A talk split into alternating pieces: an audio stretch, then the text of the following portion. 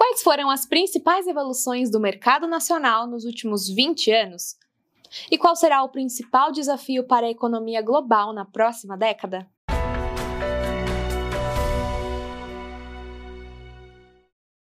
Olá, eu sou a Dani e estou aqui para apresentar o seu boletim de investimentos Visão Prévia do mês de outubro. Para o boletim desse mês, escolhemos falar sobre a evolução e desafios das economias brasileira e mundial. E para explicar melhor sobre esse tema, nosso convidado do mês é Ilan Goldfein, ex-presidente do Banco Central, atual presidente do Conselho de Credit Suisse e futuro diretor para o hemisfério ocidental do FMI.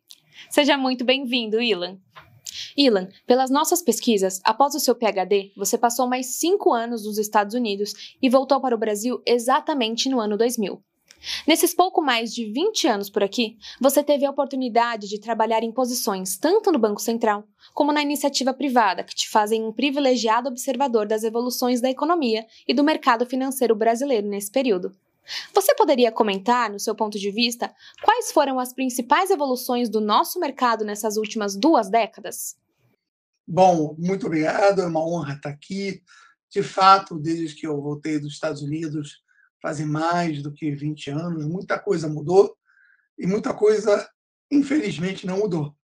É, o que mudou, o mercado financeiro ficou mais sofisticado, nós passamos por é, pela hiperinflação, é, nós acumulamos é, reservas internacionais, é, nós tivemos, eu diria, uma abertura financeira considerável, já não é mais visto como um crime você diversificar os investimentos, você manter recursos em outros países que não o Brasil. O brasileiro tende a ter um home bias, ou seja, ele tende a, a olhar o seu mundo muito mais focado no Brasil, que é natural e comum ao resto do mundo. O que não é comum é que isso no Brasil é feito com intensidade maior. Então, os recursos, mais de 90%, 95% dos recursos de todo mundo se encontram no Brasil. Isso tem a ver, é, por um lado, no passado, com uma inflação, incerteza muito alta, é, que levou a uma estabilização, e por duas décadas, essas mesmas décadas que você comentou, o juro real foi muito alto. Foi bem mais alto do que hoje, chegando a estar 10% real, lá até as 15%, foi caindo devagarzinho, devagarzinho mantendo a poupança no, no, no Brasil, mantendo a poupança em real, chegando a um juro muito baixo é, mais recentemente. Agora está voltando. Infelizmente, nós acabamos é, indo um pouco além é, do que deveria, e agora está voltando, dado que a inflação é, voltou um pouco. Então, os juros voltam um pouco, a inflação volta um pouco. O que fica? Fica um mercado muito mais dinâmico, o mercado de capitais muito mais presente que não estava, isso veio já dos juros mais, mais, menores, mas também de algumas mudanças estruturais, a, a mudança na TJLP, que virou a TLP sem subsídio, isso permitiu que as empresas que tinham subsídio de um lado acabassem indo para um mercado é, de capitais. Então, a gente vê um mercado de capitais muito ativo, eh, nós vemos também uma, uma é, novos entrantes, ou seja, por, por algum tempo nós sofremos o sistema bancário mais frágil, você teve que ter uma reforma bancária lá em 94, mudança nos bancos estaduais, nos bancos é, que tiveram que ser privatizados, você teve ProER, ProESP, é, a coisa se estabilizou, muito banco é, que teve que sair do Brasil, porque não teve a lucratividade ou a eficiência para ficar aqui, e isso acabou levando a que os sobreviventes ficassem. E hoje em dia, com base numa regulação é, mais amigável, nós temos muitos entrantes, muitos, é, é, é, é às vezes até não bancos, participando do sistema, muitos bancos novos, é, bancos médios, cooperativas, e hoje você percebe no mercado financeiro muita dinâmica, muita gente entrando, concorrências, não é só um banco ou outro, todo mundo é, é, trabalhando, se aperfeiçoando, oferecendo o que tem de melhor é, para os clientes. Então, um, também temos a previdência, nós vemos bastante avanço, é, a profissionalização. É, então, isso tudo me deixa satisfeito que nos últimos anos teve bastante avanço. Vamos ter que trabalhar ainda, o Brasil ainda não está é, completamente organizado, temos a questão das contas públicas, temos a questão do crescimento, que não é um crescimento é, um, dinâmico, é, e temos as questões sociais que tem que se resolver. E acho que esses três pontos, o fiscal, o crescimento e o social, terão que ser é, resolvidas em simultâneo. Um grande desafio para o Brasil nos próximos anos. Obrigada, Ilan. E aproveitando essa oportunidade, parabéns pelo próximo passo em sua jornada, a posição de diretor para o hemisfério ocidental do FMI. Então, gostaríamos de te perguntar: qual o principal desafio para a economia global na próxima década? Seria a volta da inflação, o tamanho dos balanços dos bancos centrais e nível de juros, algum fator geopolítico? Olha, tem várias questões, eu acho que você mencionou muito bem essa questão da inflação global.